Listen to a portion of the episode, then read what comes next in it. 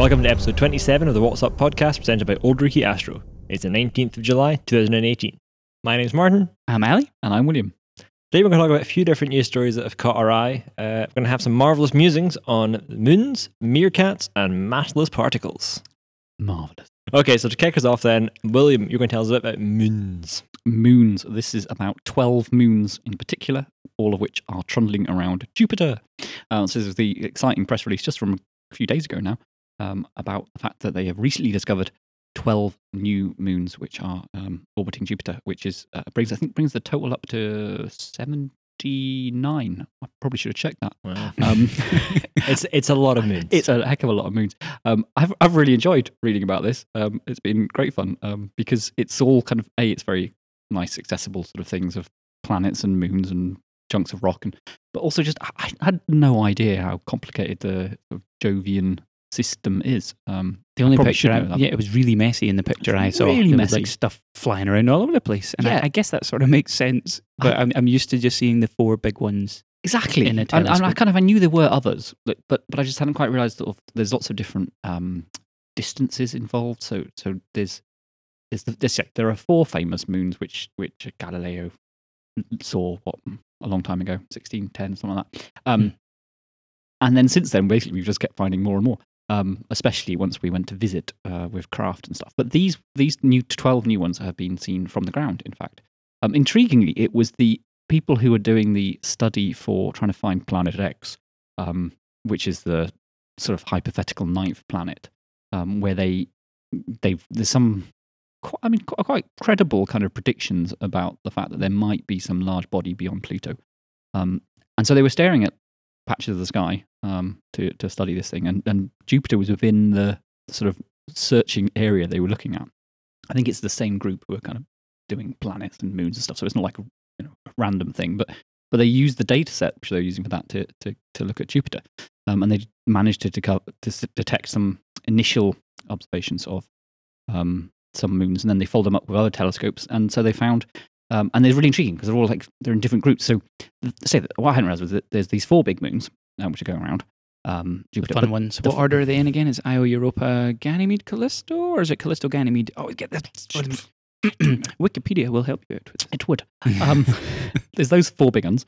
Um, then there's like another little group which are all uh, a little bit further out, a bit smaller, obviously, um, but are going around in the same direction. So they Mhm. are prograde, Yes. i.e., they are orbiting in the same direction as the planet is spinning. That makes sense? Yeah. Yes. Um, and then beyond that, there is this little cluster of um, sort of, in fact, three different groups of, of bodies which are all going the opposite direction. So they're whizzing around the, they're going the opposite direction to the, to the inner moons. Um, so retrograde. Um, and they have found um, some in that group. They found some in the sort of middle band of the middle sized ones. Um, so, there, so I think there's two in the middle sized prograde group, and then there's most of them in the outer group, which is which is quite impressive. Um, but the thing that they're very excited about is the fact that one of the ones in the retrograde section is not retrograde, so it's going prograde. So what Wait, they're wait a minute. so there's one moon which is whizzing around amongst lots of other moons um, in the opposite direction. Um, so they're saying there's a chance at some point that that thing is going to hit something. Can go, we please name that the Slim Pickens moon? Just- waiting for a collision. That, that- the, the description was, you know, this is like driving down the motorway going the wrong direction. So at some point you're going to hit something. Um, but I, I, I just hadn't realized that all these, they think that all those three which are going the wrong way are all from things which have hit something before. So they, they've been, they're disintegrated asteroids which have probably been caught. Oh, leftovers. Leftovers. This raises an interesting question in my mind. What makes a moon a moon? Mm. Well, so I was trying to look this up because I, I had a similar sort of query, like where do we draw the line? And I couldn't find anything which was sort of as definitive as you know. There's the whole like planet dwarf planet debate, and they kind of try to make some rules about what constitutes a planet. Yeah. um, and that's why Pluto got demoted. Poor Pluto. Um, but there doesn't seem to be anything quite as sort of clean cut with uh, moons. Um, Well, you've got the, the easy one is if you're orbiting a planet, then you're probably a moon. true, that, But Yeah. Then I'm guessing there's a lower limit that nobody can agree on. That's the tricky bit. So yeah, the you know- upper end there is kind of a, a, a uh, if you're if you're a body orbiting uh, a, a- a planet or orbit not even a planet actually if, you, if you're the sec the smaller body um, of Relative something to which the is orbiting one. the, the Yeah. sun. So so if you know there's a This is the the- Pluto Charon thing. exactly. Um, although I did read something else which was trying to say that to try and get a clearer definition of what planet is, somebody have proposed a new way of defining how you define planets, which would still exclude Pluto, but would actually make the moon a planet. Um, that's a different issue. Cool. That's really good. I like that. I might be having fun. Um, but um, these things are only about a kilometre across. These new ones they found, they're a bit of a range, That's but only pretty chunky. So it, I mean, like the way I see it is, if if Ming the Merciless in Flash Gordon can push it into you and cause significant mess, then bad. it's, probably a moon. exactly. Um, you know, if you've got a planet with rings though, like Saturn, you can't obviously call every single ring particle Well, that's the intriguing thing. moon. yeah. But they've been the- calling things moonlets. But they, these are the tiny little ones, and I don't know. That's probably got moonlet? more arbitrary sizes as well. I just like saying moonlet as well. But then, does Mars have moonlets, or is this Phobos? I think Well- Phobos is pretty chunky, isn't it? It's not. Yeah, it doesn't still- count as a. yeah. it's a- not very let. it's very misshapen but it's still Yeah. quite big um, but i mean so i think if you're on ring systems then you you know it's really Mm. millimeters I'm thinking But we're in hot really water, small. whatever we say. So Yeah. it doesn't matter. Um, but i mean because jupiter's got a ring system as well and actually that's another thing i don't know the jupiter ring system is inside the four jovian moons which i'd never even considered before but it's actually really quite close in but i suppose if you think of saturn and when we see saturn you can see that the rings are kind of um, comparable size to the planet itself Mhm. okay, a few a few times larger than the diameter of the planet. And Jupiter's the same. The rings are right in close, um, and then the moons are progressively in these kind of like banded orbits further away. Um, and then there are some very small moons which are also in the ring structure as well, which are sort of shepherding the rings. Yeah. In fact, they think maybe the rings for Jupiter are from um, collisions with those inner moons, because the Jupiter rings are made mainly made of dust rather than ice and dust like Saturn's, which is also part of the reason why we can't see them because the dust is less reflective, and Mm. that's why we only saw them when we went to visit with Voyager. Um, Is so- the next step that they're going to, you know, get all the orbit parameters, run the numbers, and then we might have a paper soon that says in X amount of years, that little prograde uh, crazy moon is It- going to smack into crash. something. And, you know, I, am I'm guessing that's going to be fun for people to try and simulate anyway. so, like, yeah.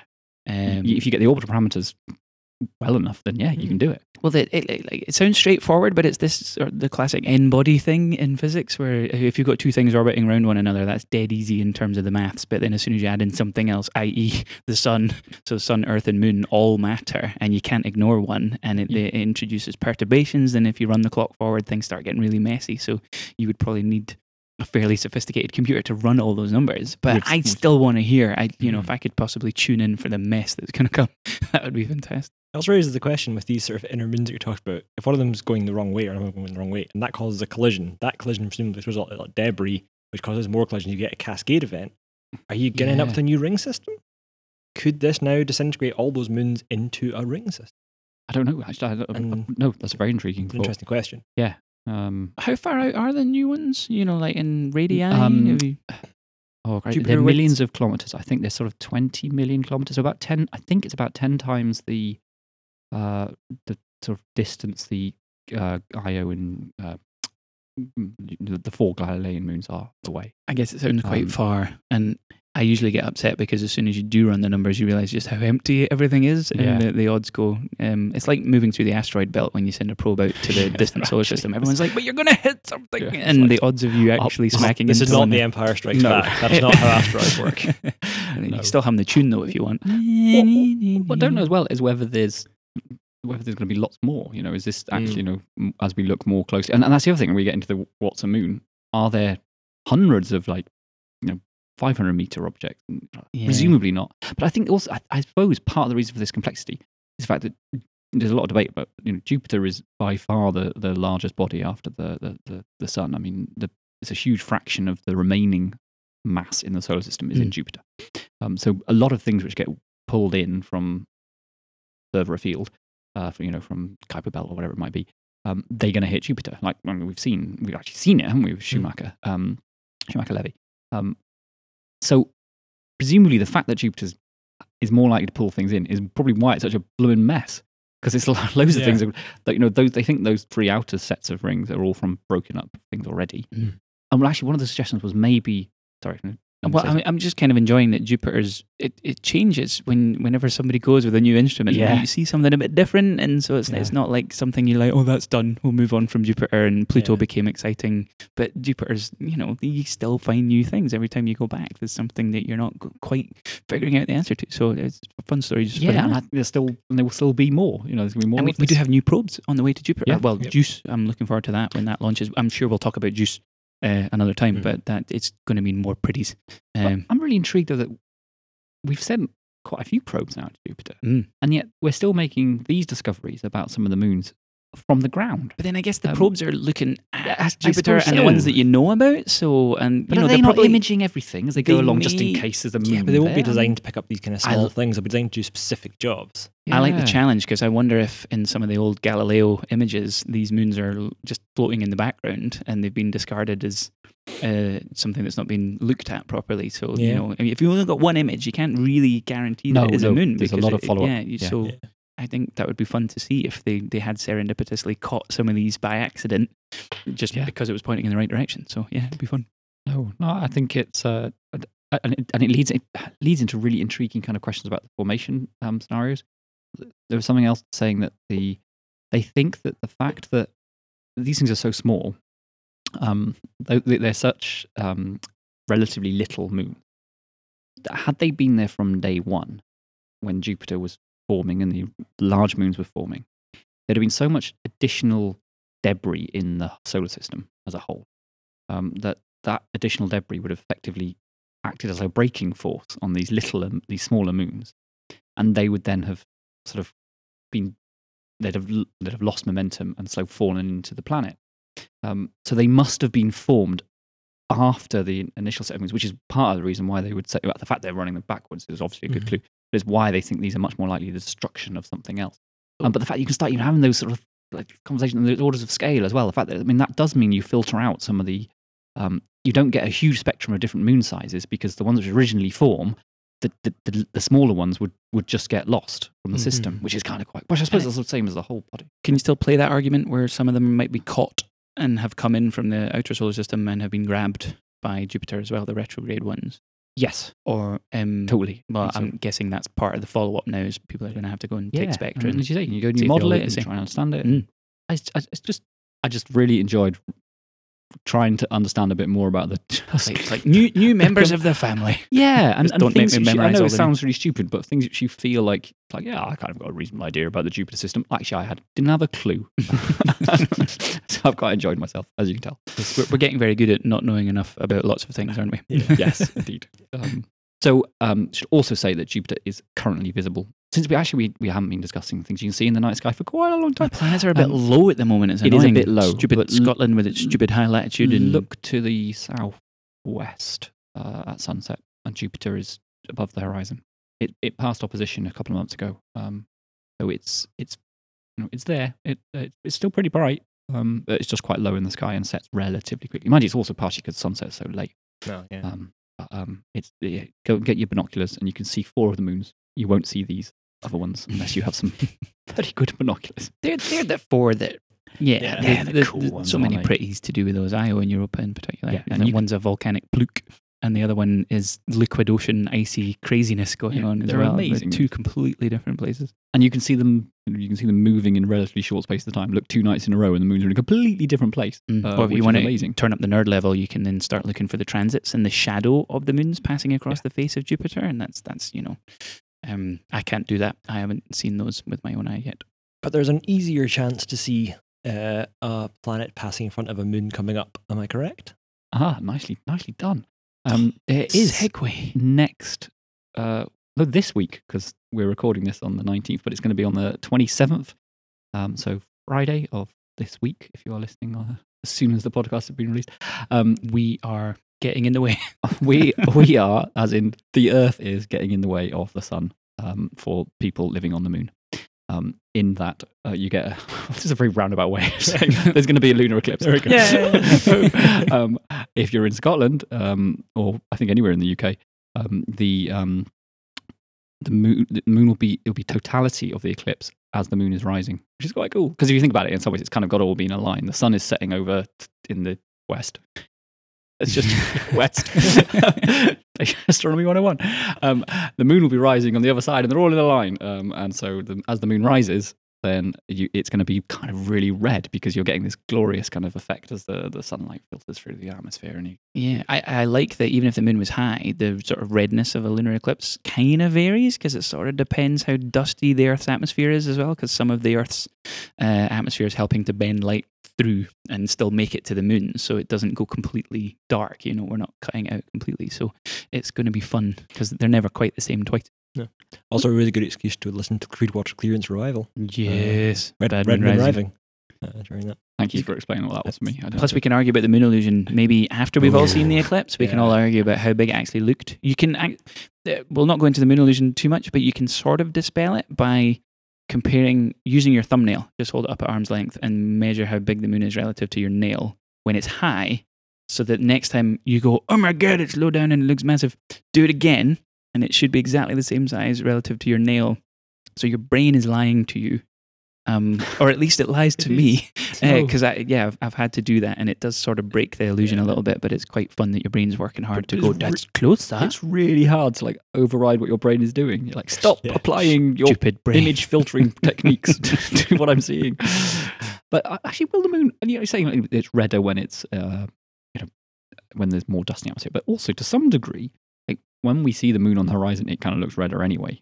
Um, so we're going to get like a double effect because we're going to see.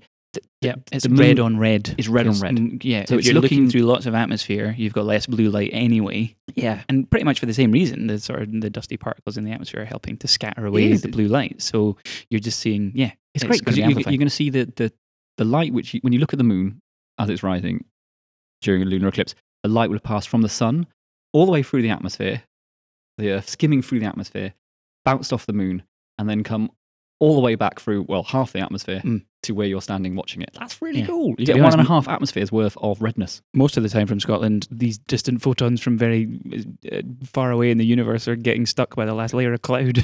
so I'm getting excited about this, and it's probably going to be cloudy. So probably fingers is. crossed we get a clear view. It's going to be good though. I'm going to be in Wales. I'll compare the views in Wales. Well, I, I, I sense some three-way thing where we're all trying to get clear, clear skies somewhere, anywhere, please. Okay, so let's go from comparing the moons to comparing the meerkats. Woohoo! Ali. What am I talking about? Uh, well, not the actual animals, although the, the survey name does not help. Uh, if you do want to see real meerkats, Edinburgh Zoo has its own its own batch. Um, but the there is a, a survey also called Meerkat, and this is a, a very big radio telescope that's currently sort of in its commissioning phase now, and it's a precursor to the SCA telescope, which is the Square Kilometre Array. SCA is technically uh, loads of different telescopes all sort of tied together to make one giant, amazing radio telescope for the next generation. Meerkat is kind of the precursor, so this is the South African component. It's um, lots of different dishes, 64 dishes, and they're about 13 and a half meters across, and they are spread out in a clever way so that you can have very high resolution radio images and also um, good sensitivity too.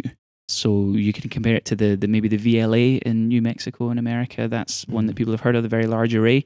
That's the one from Contact that Jodie Foster's listening to on the dishes. So which, this which is not how you use radio telescopes. You We have to don't point listen out. to them. you tend not to have headphones plugged into them. That's No, true. you don't But have the- headphones. Yeah, but yeah, you nice. don't. Don't. People get very in- upset in when my it's head. I ridiculous. Uh, but uh, Meerkat is kind of just the next generation, and it's the precursor to SCA. So it will these dishes will get folded into SCA, but they're sort of learning how to do this. But what's interesting about the VLA is they have a whole bunch of dishes. I didn't actually look up how many, so sorry, I don't know. Uh, but you have different configurations. The dishes, some of the dishes are mobile, and if you want sensitivity, you move more dishes into the middle. If you want more resolution, you spread the dishes further out, and then you can sort of cheat. And this is um, where you're sort of adding up. You get an effective area, so your widest separated telescopes, but then you lose sensitivity if you do that. So the the magic of Meerkat is they have enough dishes in the middle and around the edges, and you don't need to worry about moving them, but you can. It's like running the VLA in most configurations all at the same time. So you get sensitivity and resolution. Long story short, it's making pretties. Uh, and they've just released their some commissioning data, and so I, I'm interested in in Meerkat because they're they're taking lovely radio images of the things that I sometimes have to learn about with AGN. So active galaxies, they shoot out very high speed jets from their core, and you can see these jets in radio lobes, so giant, you know, way bigger than the galaxies themselves, extend out a very long way, but also look quite pretty in radio images. Uh, and uh, this telescope's sort of you know going to be chasing these. But the image that they published just last week that caught my eye was actually a picture of the middle of the Milky Way. And I'm not going to lie, it wasn't an image I'd already seen. The VLA's done this image before, but it's much lower resolution.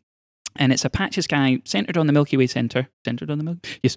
Um, and it's about one degree by two degrees. So that's about eight full moons uh, in a clump. And it's very pretty. There's a lot of weird stuff in it. There's obvious bubbles from supernovae. Uh, and this um, beautiful sort of star forming regions that are just massive and bright and sort of you can sort of see a bit of structure in there. Your brain can almost sort of see the 3d effects. And then you also have these really crazy magnetic sort of tendrils. So almost vertical. So going through the the middle of the plane of the galaxy so up and down. Um, some of these will be shock fronts where you've got high energy supernova remnants or whatever slamming into one another. But a lot of these things are magnetic. They're sort of tied in with the galaxy's magnetic field itself. And I'm not going to pretend I'm an expert in such things, but we, we genuinely don't know the exact origin of these structures. But Meerkat has given us a new view of this. And I, I would, I think we can put the link into the, uh, uh, into the picture. So I, I, would encourage you just to go and dive in and have a look at the radio sky. But it's, it's, so messy. Like if you look at the middle of the Milky Way in the optical, it's not very visible, but it's obviously there's more stars. You get dust lanes. Um, uh, if you go into the infrared, you sort of remove that dust, and again, you just have a. It's quite sensible looking. You know, less stars on the edges, more stars in the middle. Brain is happy with this. And then you go to the radio, and it's like a bloody stramash. Like there's just such a mess of stuff happening, and it's fun just for that. It's a completely different view. Um, in terms of you know wavelengths and stuff, it's it's sort of um, I guess I should maybe say a little bit about where the radio stuff is actually coming from. So, radios, you know, it's just another part of the electromagnetic spectrum. I'm definitely not a radio expert, but I, I see very pretty pictures from some of these missions. But the wavelength of the radiation is about, you know, centimeter length. So, it's quite chunky compared to optical, for example. Um, and you can get radio emission from molecules that are just wiggling in space, vibration and rotation, and that can emit radio frequencies. And um, you can also get emission from um, particles spiraling around magnetic fields. So that's what we're seeing with this kind of the AGN well, know, stuff for sure. The the sort of um, you'll the, get a bit of everything when you see the radio sky. So. On the tendrils, kind of those weird straight lines in the image. That's probably synchrotron stuff. Oh, well, okay. if it's connected right, so to magnetic fields, yeah, you're just seeing stuff that's going around. Um, I think yeah, mostly electrons. But I, I am not going to lie, I'm not an no. expert in all these different mechanisms. But I mean, I mean, not we're not. You say we're not quite sure what those sort of lines. Yeah, that was the press I mean, release was like we're still trying to figure out, and yeah. apparently that this has now given us enough resolution to see point sources that might be connected with them. Yeah. So there, there may be, uh, you know, there's obviously some mysteries to solve there, which is which is kind of fun. It is just um, as you say though, it's just an awesome image.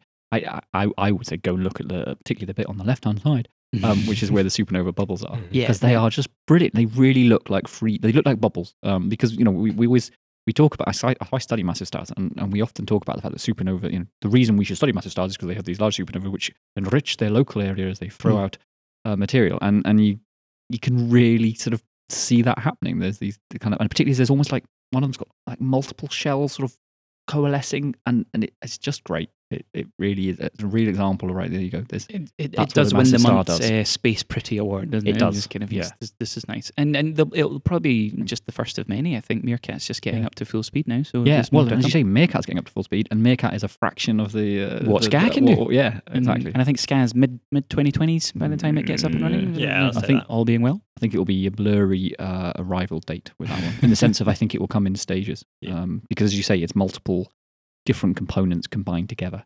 Um, and so, like, I don't think it's quite like one, building one big telescope and going, we've turned it on, there we go, there's our image. It's kind of like we've got this bit, then we've got this bit, and, and yeah, there's, a, I mean, there's a lot of clever maths in sticking together all oh, these various signals from the different telescopes. I'm quite impressed they can do it as well as they, they do.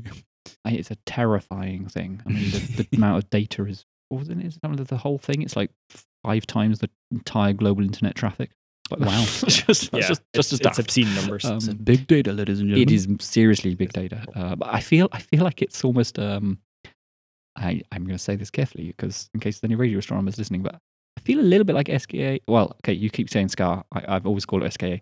Um, Every time I, I hear SCA, I just I have I, I, get my dance on. Exactly. yeah. Um, okay. So, I, so SCA SKA. Um, I feel like it's almost a it's a vision it's like we want to have this amazing network of radio telescopes across the world, and it's like that's where we're aiming. And in the way that sometimes it's like we're, we're building this thing, it's like no, this is where the radio community is is going in stages, in steps, and it's going to get there at some point, and it's going to deliver. Just Well, I mean, yeah, I mean, images, it isn't is, that big in scope, stuff. I think. So, you know, the ELT, more people have heard of because it's in the optical, and but it's, It's that easier to shout same about. scope. This Yeah. is Oh, the yeah, radio think this equivalent this, of this- that. This is bigger. The, This is- yeah, SK Um, is bigger. Uh, just in terms It- of amount in- of in- collaboration or amount of money, or everything. Yeah, Yeah, in ev- in every collaboration. way This is, Is for instance, this is global, whereas SK uh, ELT. There are three different ELT projects um, across the world, um, and the one which we we're, we're particularly connected with here, and we talk about loads, the European one. So it's just the Europeans building it, and then the other one is like one of them is Australia and America, one of them is America, Yeah, and whereas SKA is the world Yeah, um, because everyone in. has to work on it. which is Um, nice. Yeah. Um, I don't. I'm hoping one of us gets an excuse to go and visit it at some point. That would be quite nice. I'd like to learn a bit more about radio astronomy Yeah. before I write a proposal for this. Okay, so we're going to step away from the electromagnetic spectrum for a minute, though, and talk about a new discovery that's also happened in the last couple of weeks, which was about multi messenger astronomy. And we've mentioned this in the past when we were looking at electromagnetic waves, light waves, and also talking about gravitational waves, Mm. which are a whole different thing. There's another form of thing we look at in space, um, which is particles. We've already mentioned about synchrotron radiation, movement of electrons, that kind of thing. In a kind of similar vein, there are these things called neutrinos. And neutrinos aren't part of the EM spectrum, they're not light. These are high energy particles that are emitted by objects in the universe. And there's a lot of them. Uh, not selling a bit short. I think probably as we've been sitting here discussing this podcast, how many have passed through Oh, this is it a table? billion a It's second through, it's through your thumb or 100 something? trillion through your body per second. Thank you for googling that. 100 trillion. That's your body. So these are particles that are bombarding everything all the time from lots of different places. quite small. They're very small. They're massless. That's why we introduced them as massless particles, which is like light itself. It's massless, so it travels. These things travel at the speed of light, and that's important in a minute. Um, but they are bombarding you. Uh, the problem with them is they're incredibly weak interacting. They just pass through you. They pass through the Earth. They pass through the galaxy. They pass through stars, pretty much untouched. Um, so detecting them is incredibly difficult. And there's a few different experiments across the world that have been doing this and doing it for a long time. We can detect solar neutrinos with comparative ease, let's call it. Love to hear you say that somebody's just built a Comparative million ease. gallon So tank. the- these get spat out by fusion, right? So Yeah. this is like proper in the core solar stuff. I've just Yeah. got this lovely image of a scientist with a net going. Come on. I got Um, one. um, but so solar ones are comparatively easy to catch, is what I'm saying. Yeah. Exosolar ones, ones that are from other objects in the galaxy, is incredibly difficult, but they've caught one. And the experiment that's caught it, the ones that spotted it, is also fantastically well named. It's called Ice Cube. And this is an experiment in Antarctica. And so the way you catch these neutrino images, uh, or sorry, detections, is by having a large tank of material, quite often water or uh, water mixed with bleach or something like that. One of them had Um, was it xenon, li- liquid xenon. Yeah. yeah, it's a weird, weird lots stuff. of different yeah. things. These basically have large mm, uh, nuclei inside them that then particles might have a chance of interacting with. The way they detect them isn't actually by detecting the neutrino itself, but by detecting light emitted by interaction of the neutrino with the material. This is a very complicated way of trying to explain this, but it's called Cherenkov radiation. And Cherenkov radiation is caused when a particle passes through a medium at a speed faster than light travels through that medium. Now, we've always said that light is the fastest thing in the universe, and that is true in a vacuum. But when light passes through materials, it does slow down. This is actually why your glasses work. Uh, the light slows down and it bends through the material and comes out at a different angle than it went in. And sometimes you get particles like neutrinos that can travel faster than that light can in that material. And when that occurs, it's very similar to what happens when a jet goes supersonic. You get a sonic shockwave. Cherenkov radiation is essentially a light shockwave and it's an emission of light as the particle travels faster than the light it can. Does that make sense?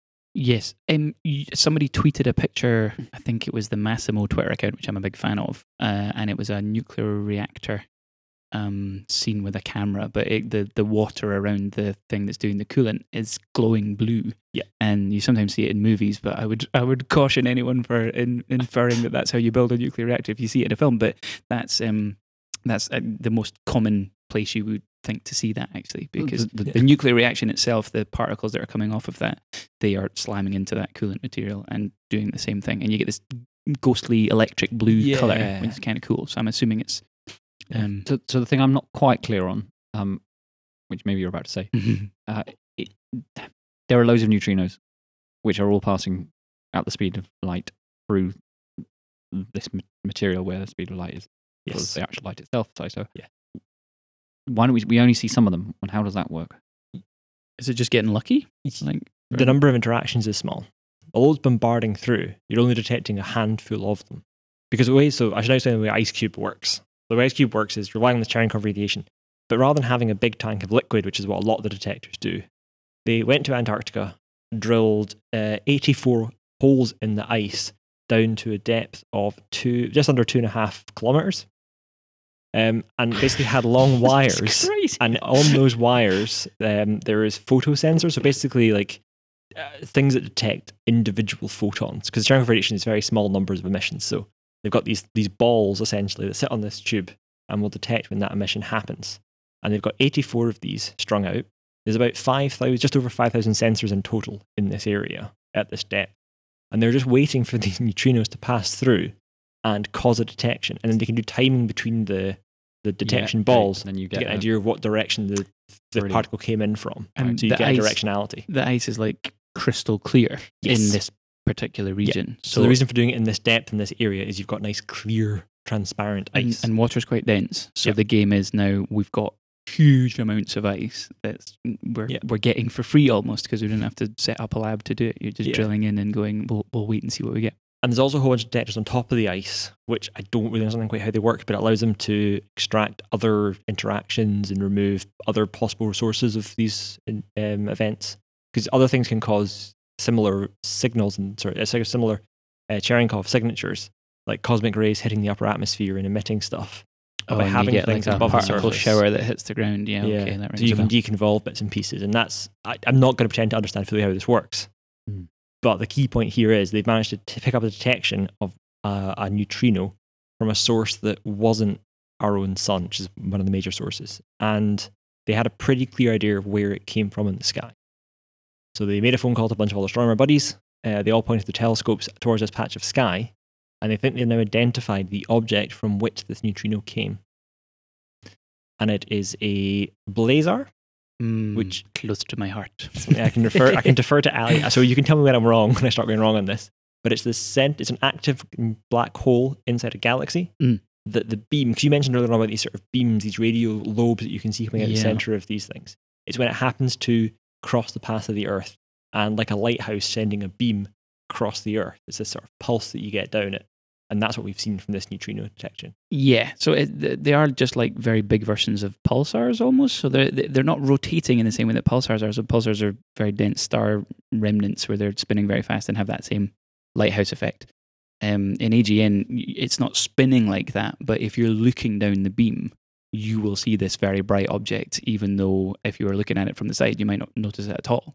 Um, But most of what we see is electromagnetic radiation. yes, see and a bright star. I, I'm not going to lie. When I heard this story, I went, huh? Hmm? Because I have never seen any mention of the fact that we would expect neutrino emission from AGN. And that's interesting because we, we don't really know how those jets are launched. We can't resolve them, they're too far hmm. away. Uh, I mean, the distance for your average blazar tends to be half the universe away. You know, this is. Uh, um, this is not local stuff.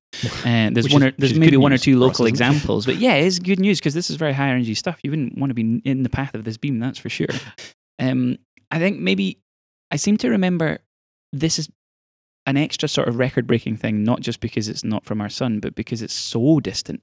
Because I have a feeling that the supernova 1987A, did we not catch a couple neutrinos from that as well? Or did we? But that's that's kind of local again, you know. That's Mm. your own Milky Yeah, Way think we did, backyard kind of thing. So this is this is a very distant neutrino. So it's also extremely high energy, isn't it? I think it uh, higher energy than you get from the from solar neutrinos. Mm. So I mean, it's fun Um, because it means people can dive into AGN jets and, Mm. and, and again try and piece together Yeah. exactly. We think it's something to do with magnetic fields and the black holes spinning, so they, Mhm. they sort of get twisted up, and you throw anything in, uh, it'll get spun up and you know shot out at high speed, just like a giant particle accelerator. So it's very messy stuff. As a point of interest, the object is in Orion. Oh, Look at Orion in the night sky. It's Cool. sort of obviously it's not one of the stars of Orion, but it's it's behind Orion. way, way, Quite way a behind. long way. And I, I guess is there still a chance that this is not the correct source? Or are they very They confident seem, it they seem to be confident this? of this. Because I mean, to I- have, har- to have narrowed this down. This is what they believe it to be. I mean, I, I guess I'm not surprised if blazars can spit out really high energy neutrinos as well, but at the same time, yeah, not having made that connection in the past, I'm Mhm. like, okay, this is a, a new thing. And again, one of the key points here is this multi messenger astronomy. Everything up until the last three years, everything we know about our universe has been based on electromagnetic waves. And in the last three years, we have found two additional ways of observing the universe. We have two more senses now uh, to observe the universe with. I mean, I guess we've known about neutrinos for a while, Yeah. but we haven't really had detectors that are, I guess, good enough or, No, or have a big we- enough patch of sky. using to them for very local, you know, Mm. say, look at the solar system, Yeah. not to look back through, a appreciable fraction of the history of Yeah, the. and I guess half the battle is just figuring out where the heck it came from. Because if you see a flash and you can't trace that path back, then it's almost no use to you Mm. anyway. Because you're like, okay, just going to add that to the pile of It's- detection. It's again sort of kind of satisfying as well, isn't it? That you, you, you kind of see this thing, you go, what the, oh God, what the hell creates this? This is like phenomenally high energy. Is Where's it come from? And you look back and you, and you go, all right, lines up with something which we have already measured in a completely different way and thought was something which produces lots of high energy stuff. Okay, admittedly, maybe slightly surprising, hmm. but it's still very, If it's it's still spewing out- reassuring that If this thing's spewing out high energy of everything else, it sort of makes sense that, well, yeah, it wouldn't be surprising it spews out a high energy of this as well. Yeah, So. Yeah, it's it's going to be fun to see if, if we get more because that Yes. that blazars don't tend to switch off on a human sort of timescale. They flicker loads. I mean, they're actually annoying for depending on what type of AGN um, active galaxy science you want to do. Uh, blazars can get in the way because the the ones I care about are the ones where you don't see down the barrel of the jet because I want to care about the the clouds of stuff that are orbiting a bit further out from the black hole and the jet is so overpowering that it washes everything else out. So the ones with jets, you actually don't see some of that information that I want, and so they're they're yeah, there's not so many of those as there are normal AGN because obviously it's quite rare that you are staring down the barrel. Um, but they are fun objects. Can I just say again how I, I think I got lucky this week? You know, in, in, in terms of like learning about looking at Jupiter's moons, where it's like there's a moon around a planet. In comparison to having to worry about how the heck are neutrinos detected, or how does interferometry work? For I'm like, Well, oh, this Well, I mean, those, those jets are still visible at least. So you know the MeerKAT images, you do see these massive, and there's a couple of local ones, three C two seven three and M eighty seven. I think they they have jets.